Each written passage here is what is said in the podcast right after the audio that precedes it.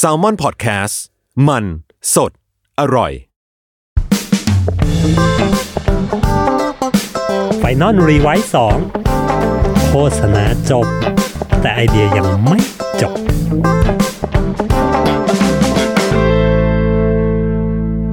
สวัสดีครับ กลับมาพบกับ Final r e v i s e 2 Podcast โฆษณาจบ แต่ไอเดียยังไม่จบจ้า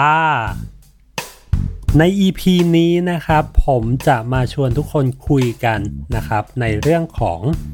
ไอเดียที่มันพุ่งตรงเข้าไปหาคอน sumer นะครับ โดยที่คอน sumer อาจจะยังไม่ทันรู้ตัวนะว่า เอ้าเฮ้ย นี่กูโดนโฆษณาอยู่แล้วเหรอนะนี่กูโดนงานเครีเอทีฟมากระทำกับเราแล้วหรอนะฮะคือในโลกของคนทำโฆษณาเนี่ย เราก็พูดกันมาตลอดเนาะเราก็พยายามกันมาตลอดที่จะแบบ เฮ้ย เอาตัวโฆษณาเนี่ยวิ่งเข้าไปหาผู้บริโภค ผู้บริโภคเขาทำอะไรเราปรับตัวเข้าไปหาเขา มันจะมียุคหนึ่งนะเมื่อประมาณแบบสมัยผมช่วงผมทำงานใหม่ๆ เมื่อประมาณ 10 ปีที่แล้วนะช่วงนั้นมันก็จะเป็นช่วงยุคบูมของอ่อ print ad TVC นะครับ แล้วมันก็จะมี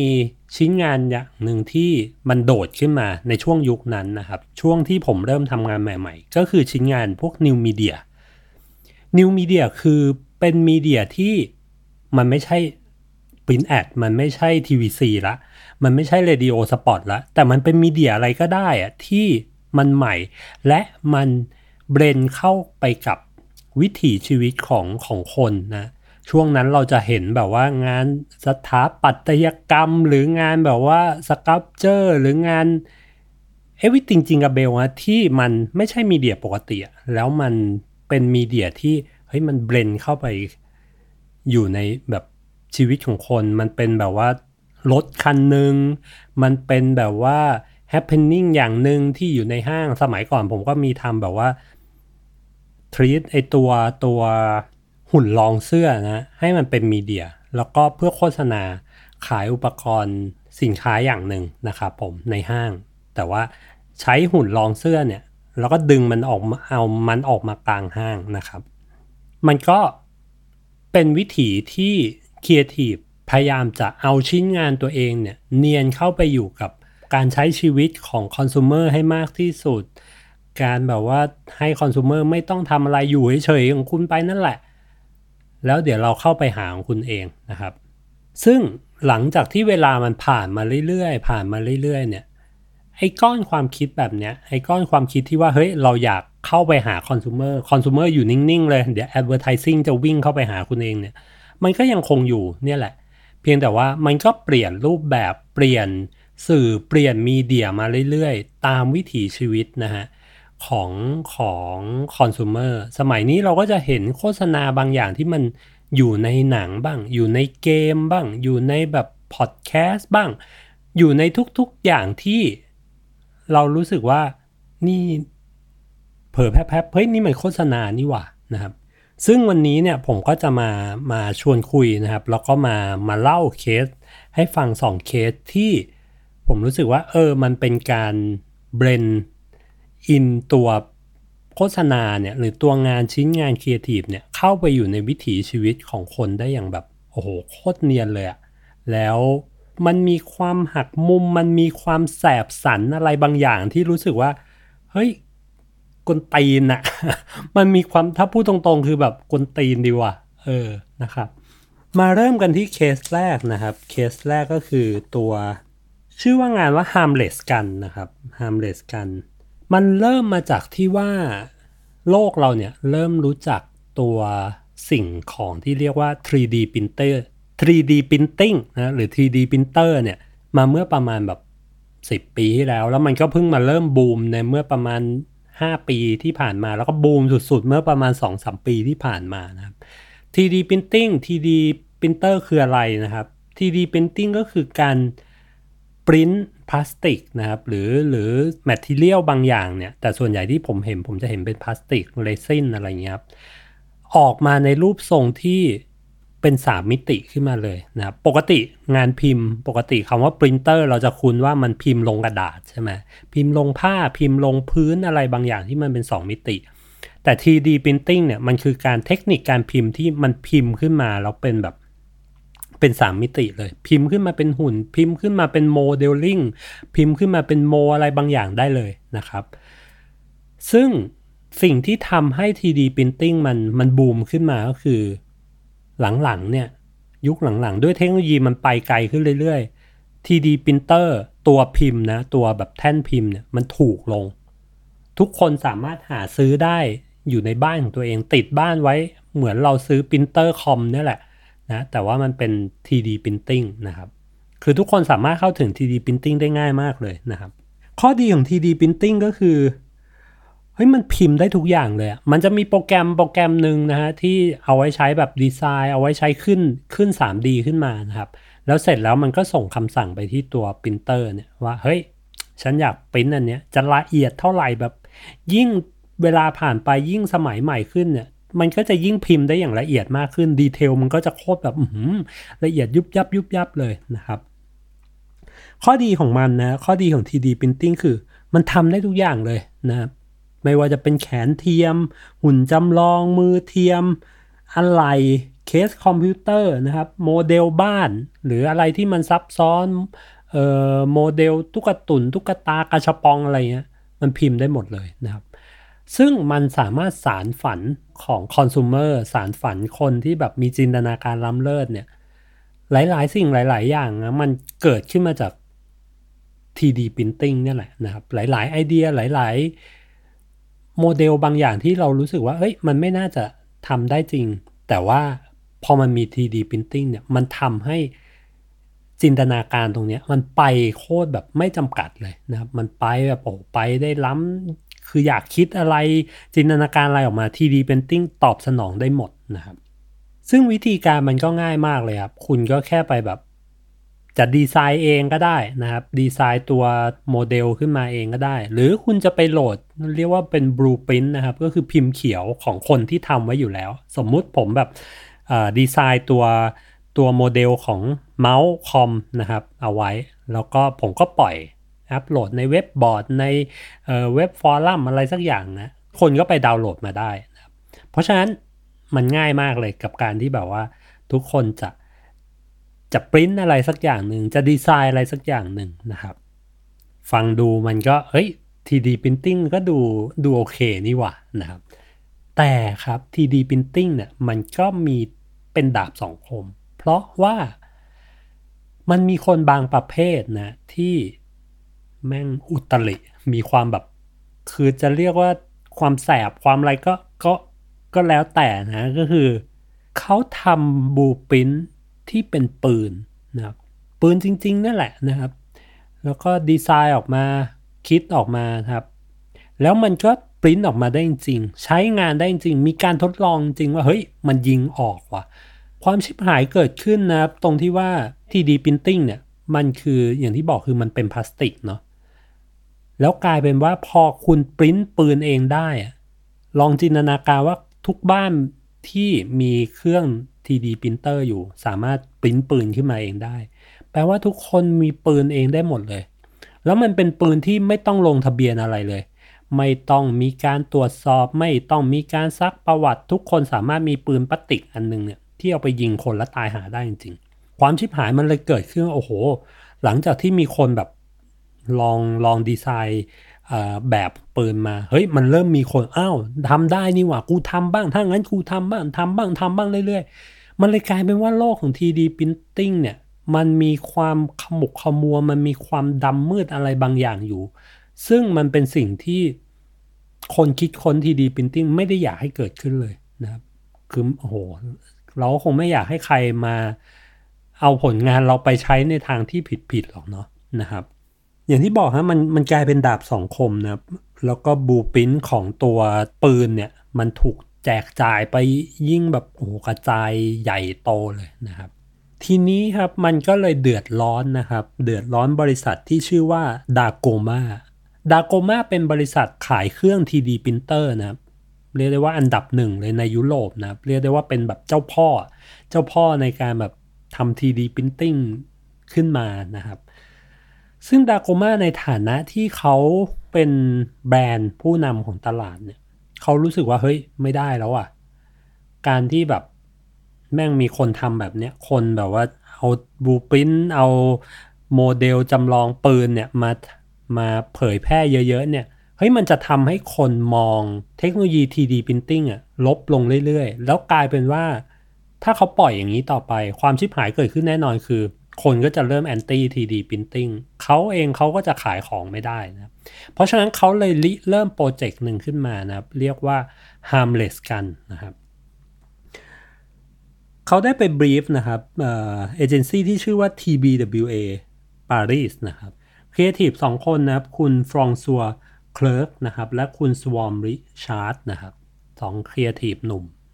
ริเริ่มแล้วก็ทำโปรเจกต์นี้ด้วยกันกับทางดาโกมานะครับ ทางดาโกมาก็ไป brief แหละว่าเฮ้ยฉันอยากที่จะทำแคมเปญสักอย่างหนึ่งนะครับ ที่จะต่อต้านเรื่องนี้เรื่องที่แบบคนเอา 3D printer เนี่ยมาปริ้นเป็นรูปปืน แล้วก็เอาไปใช้งานได้จริงนะครับ ซึ่งถ้าสมมุติเป็นผมเอง ผมก็คงมาอะโอเค มันก็คงเป็นโจทย์รณรงค์เนาะเพราะฉะนั้นเราก็คงมารณรงค์อันนี้หมายถึงถ้าเป็นผมเองครับ ถ้าคิดเบื้องต้นผมว่าอะถ้างั้นเรามารณรงค์ว่าเฮ้ยอย่าใช้เลยมันอันตรายนะ เออคุณใช้นู่นนี่นั่น เราก็คงหาวิธีพูดแบบปกติในสื่อแบบปกตินะครับ แต่ความแสบของคุณฟรองซัวเคิร์กและคุณสวอนริชาร์ดเนี่ย คือเขานำโปรเจกต์ที่ชื่อว่า Harmless กันเนี่ย ไปเสนอกับทางดาโกมานะ Harmless กันคืออะไรนะครับ ทั้งครีเอทีฟทั้งคู่เนี่ยเขาก็ไป dig หาปัญหาว่า เฮ้ย ปัญหาที่แท้จริงแล้วเนี่ย ที่มันมีปืนอยู่เนี่ย มันต้นตอมันคืออะไรวะ ต้นตอมันก็คือ เฮ้ยมันมีคนปล่อยไอ้พิมพ์เขียวเนี่ยที่มันใช้งานได้เต็มไปหมดเลยนะในโลกออนไลน์ในแบบว่าเว็บบงเว็บบอร์ดอะไรเงี้ยมันหาได้ง่ายมากเลยนะครับเพราะฉะนั้นเขาจะไปจัดการที่ต้นตอ สิ่งที่เขาทำก็คือเขาไปเขียนโค้ดขึ้นมา แล้วดูดเอาโมเดลทุกทุกอย่างที่อยู่ใน โลกออนไลน์เนี่ยที่เป็นที่เป็นปืนนะที่มันจะสร้างอันตรายให้กับคนนะเขาไปดูดมาจนหมดเลยนะมีประมาณแบบหลายหมื่นหลายหมื่นดีไซน์เลยอะที่ที่เป็นเกี่ยวกับปืนนะที่สามารถมาทำร้ายกันได้เนี่ยเขาไปดูดมาทั้งหมดเลย และเขาจัดการโดยการเอามาโมโมดิฟายนะนิดหน่อย อย่างเช่นแบบกระบอกลูกปืนทำให้มันเล็กกว่าปกติ ไอ้คันเหนียวไกลทำให้มันใหญ่กว่าปกติ ลูกโม่ทำให้มันยาวกว่าปกติ ด้ามปืนเหนียวไกลทำให้ดึงอันนั้นให้หายไปดึงอันนี้ให้หายไป โดยมีจุดประสงค์เพื่อว่าทำให้มันใช้งานไม่ได้นะครับ แล้วความแสบของโปรเจกต์นี้ก็คือนะหลังจากที่เขาเอามาโมโมดิฟายโมเดลพวกนี้ใหม่แล้ว เขาเนียนเอากลับไปอัปโหลดในช่องทางเดิมๆนะ สมมุติดึงมาจากเออตัวเว็บบอร์ดหนึ่งนะครับเขาก็สร้าง account ปลอมขึ้นมา แล้วก็เอาไปเอาเอาบูปินอันใหม่เนี่ยที่มันใช้งานไม่ได้แล้วเนี่ยนะฮะเอาไปปล่อย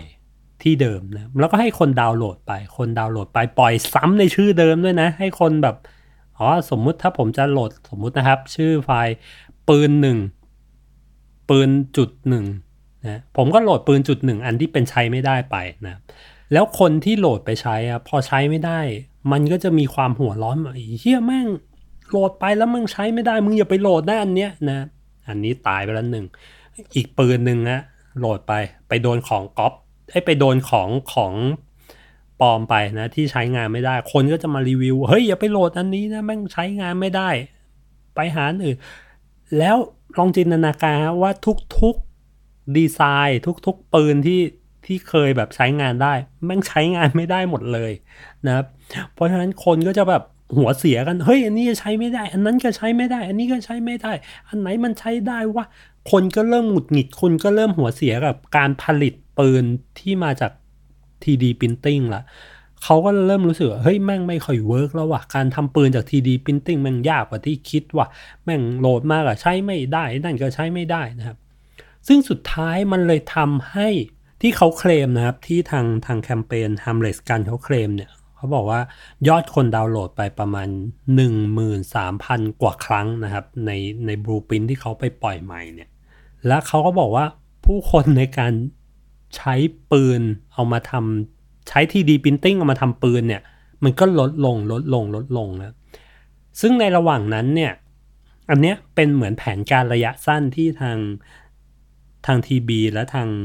ดาโกมานะครับเขาเขาทำด้วยกันก็คือ แก้ไขปัญหาตรงนี้ระยะสั้นก่อนนะครับทำให้คนหัวเสียกับการที่แบบ เฮ้ย แม่งใช้งานไม่ได้วะนะแล้วหลังจากนั้นในระยะยาวเขาก็ทำให้แอปของ d a c o m a เวลาจะ printing อะไรสักอย่างหนึ่งนะครับ print ในตัว TD อะไรสักอย่างหนึ่งถ้ามัน detect ได้ว่าสิ่งที่ print เนี่ย มันกำลังจะเป็นอันตรายต่อต่อคนไม่ว่าจะปืนไม่ว่าจะอาวุธอะไรต่างๆ มันจะไม่ยอมให้ปิ้นนะครับ แล้วสุดท้ายแล้วแคมเปญนี้ก็หลังจากปล่อยออกไปผมว่าก็สักเซสอย่างอย่างล้นหลามมาฮะผมรู้สึกว่าความดีงามของมันคือมันมันแก้ไขปัญหาได้จริงๆ มันทำให้คนคนที่แบบอยากลอง อยากประกอบอะไรสักอย่างหนึ่งเนี่ย มันหัวเสียจริง ๆ นะคืออย่างผมเองเนี่ย ผมชอบประกอบกันดั้มผมชอบประกอบคอมผมชอบประกอบอะไรเงี้ยแล้วมันจะมีความหงุดหงิดมากเลยถ้าสมมุติไอ้กันดั้มที่เราซื้อมา แล้วมันลงไม่ลงล็อกหรือแบบไอ้เชี่ยทำไมอันนี้มันต่อยากแล้วทำไมอันนั้นมันต่อแบบ ต่อไม่ได้สักทีวะแล้วมันเกินแล้วมันต้องเล็มยังไงวะแล้วก็แบบมันและเราจะเริ่มแบบท้อไปแล้วก็เชื่อไม่เอาละนะไม่เอาละหาข้อมูลก่อนแล้วหาอะไรก็แล้วแบบ มันมันทำไม่ได้ไม่เอาละไม่ไม่ทำแม่งละนะอันนี้ก็คือในแง่ในแง่ผลลัพธ์ที่มันเกิดขึ้นนะครับ ซึ่งสิ่งที่เขาทำเนี่ยมันเป็นการแทบจะไม่ได้ออกมาโฆษณาอะไรเลยนะครับ แต่ว่ามันเป็นโซลูชันที่เขา blend in ตัวงานของเขาตัวไอเดียของเขาไปในวิถีชีวิตของของคอน sumer เลยของคนที่แบบเฮ้ยคิดจะโหลดปืนมาเนี่ย เราอยากจะพูดกับคนพวกนี้ใช่ไหมว่าอย่า อย่าทำเลยไอ้พวกปืนจาก 3D printing แต่เขาไม่ได้แค่ออกมาพูดนะ แต่เขาสร้าง experience อะไรบางอย่าง ซึ่งมันเป็น experience แย่ๆนะให้กับคนพวกนี้นะครับconsumer แทบไม่รู้เลยว่าโดนชิ้นงานครีเอทีฟอยู่ หรือโดนงานโฆษณาอยู่นะแต่สุดท้ายผลลัพธ์ที่มันเกิดขึ้นปลายทางที่มันเกิดขึ้นคือ กูไม่เอาละกูกูไม่อยากทำอีกต่อไปละนะปืนปืนจาก 3D printing นี่ก็คือเป็นผลที่ออกมาแล้วมันก็ ก็โอเคนะครับในแง่ของในแง่ของโลกของความเป็นจริง ส่วนในโลกของรางวัลนะครับโลกของกล่องรางวัลสำหรับมุมครีเอทีฟเนี่ย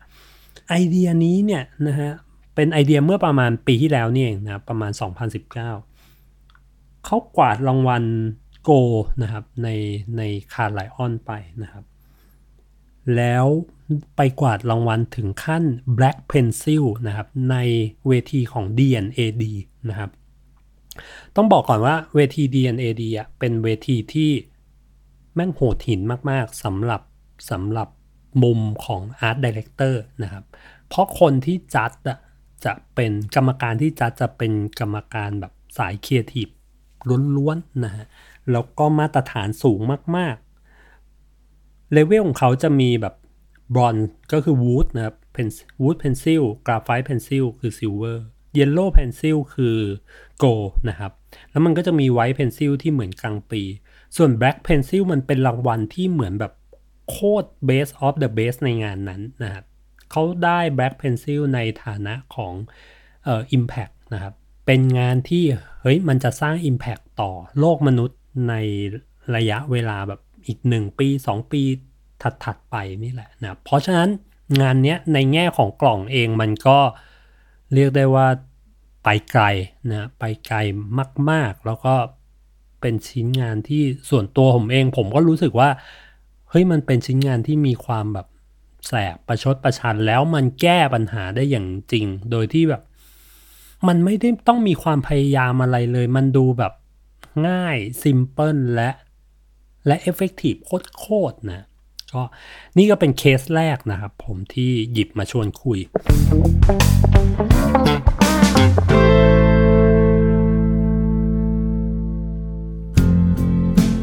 สวัสดีครับ คุณผู้ฟังทุกท่านนะครับ ผมไอติมพริตวัชรศิลป์นะครับ วันนี้อยากจะมาชวนทุกคนเนี่ยมาฟังรายการพอดแคสต์แรกของผมนะครับ ชื่อว่า Pro and Con นะครับ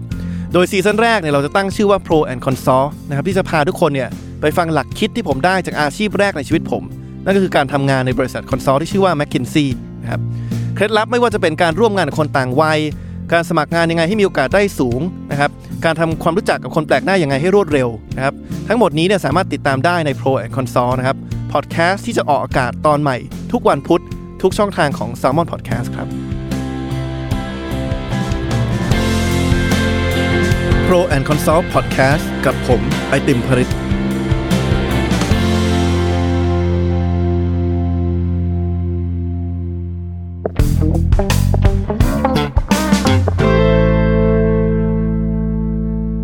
ในเคสที่สองนะครับในเคสที่สองอะเป็นเรื่องของปืนอีกแล้วนะครับ วันนี้ผมเป็นอะไรวะทำไมแบบเหมือนดูหมกมุ่นกับเรื่องปืนนะฮะในเคสที่สองเนี่ยมันเกิดขึ้นในปี 2015 นะครับผม ช่วงนั้นเนี่ยเป็นช่วงที่ประเทศอเมริกานะครับ อันนี้เป็นงานของประเทศอเมริกานะครับ เป็นช่วงที่ประเทศอเมริกามีข่าวมากมายครับเกี่ยวกับเรื่องการ ฆาตกรรมกันโดยโดยใช้ปืนนะครับ แล้วก็จริง ๆ ประเทศอเมริกาเป็นประเทศที่ต้องบอกก่อนว่า เขามีสิทธิ์มีเสรีภาพในการซื้อปืนนะครับ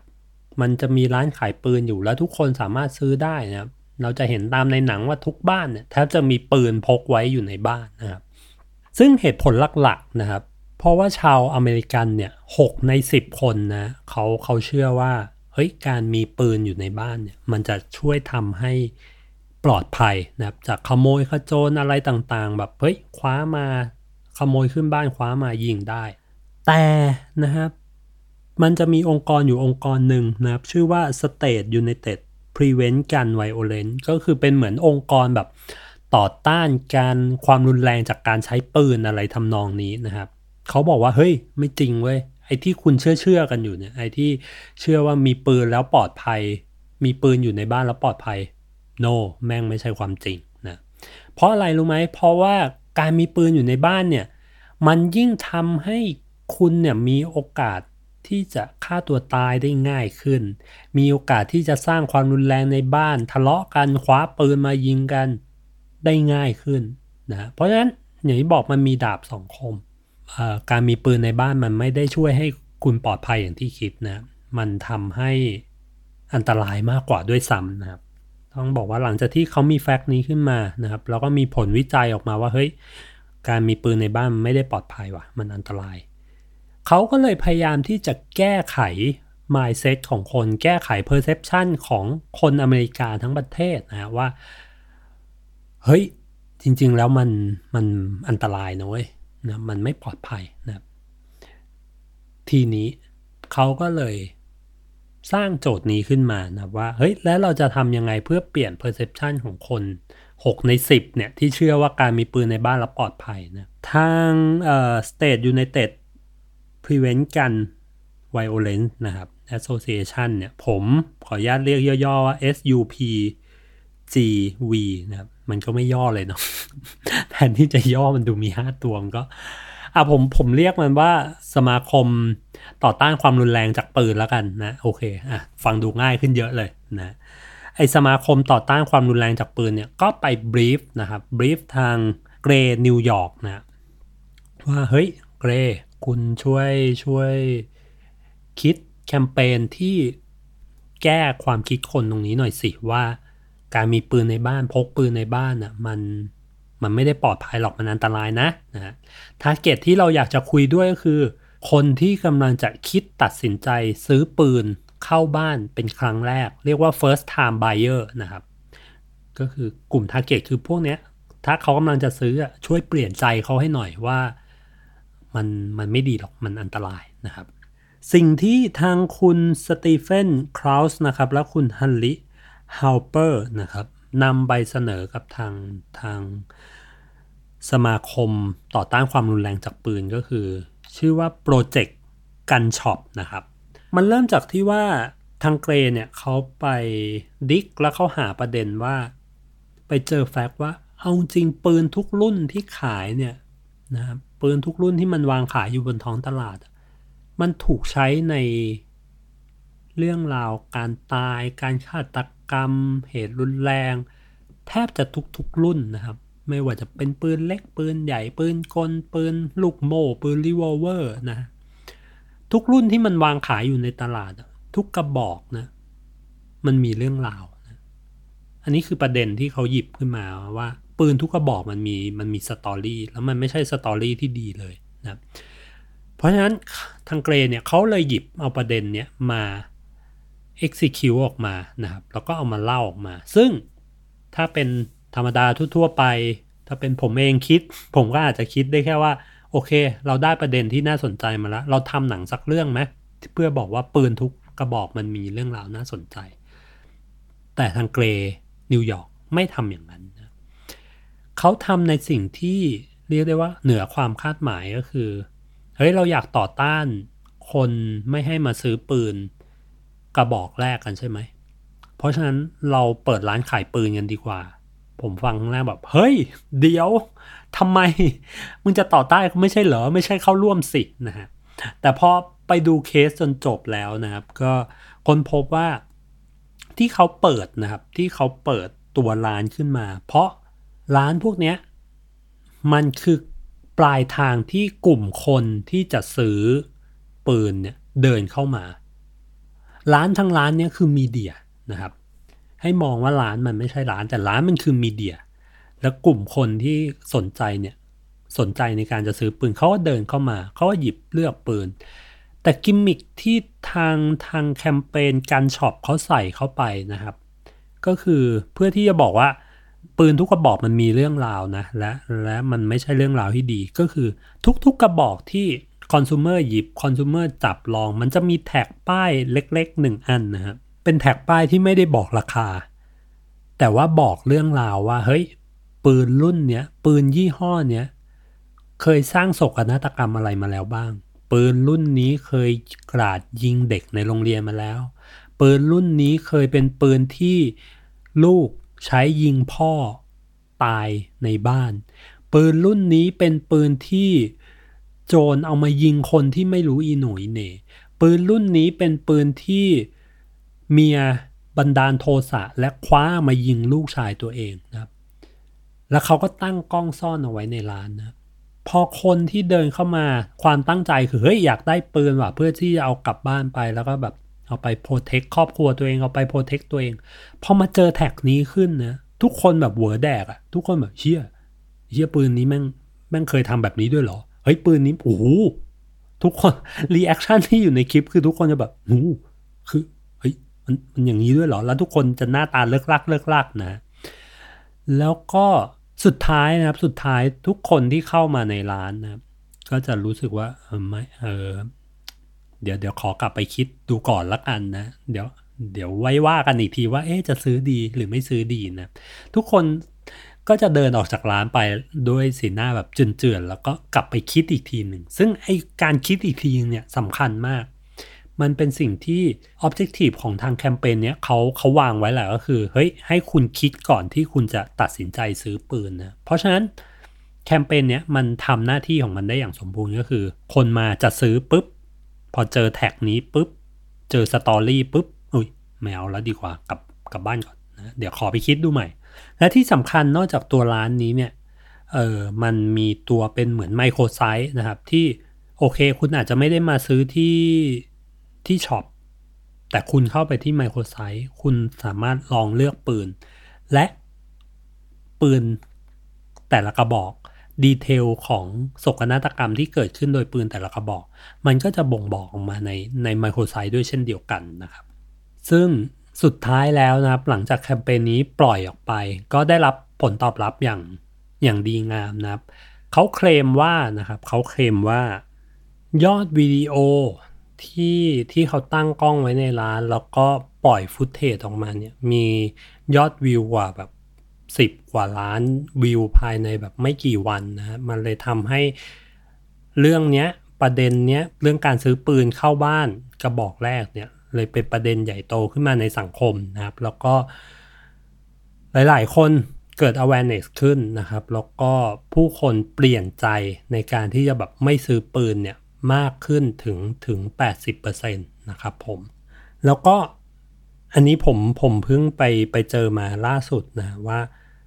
ประเด็นที่เขาหยิบมาพูดมันดีมาก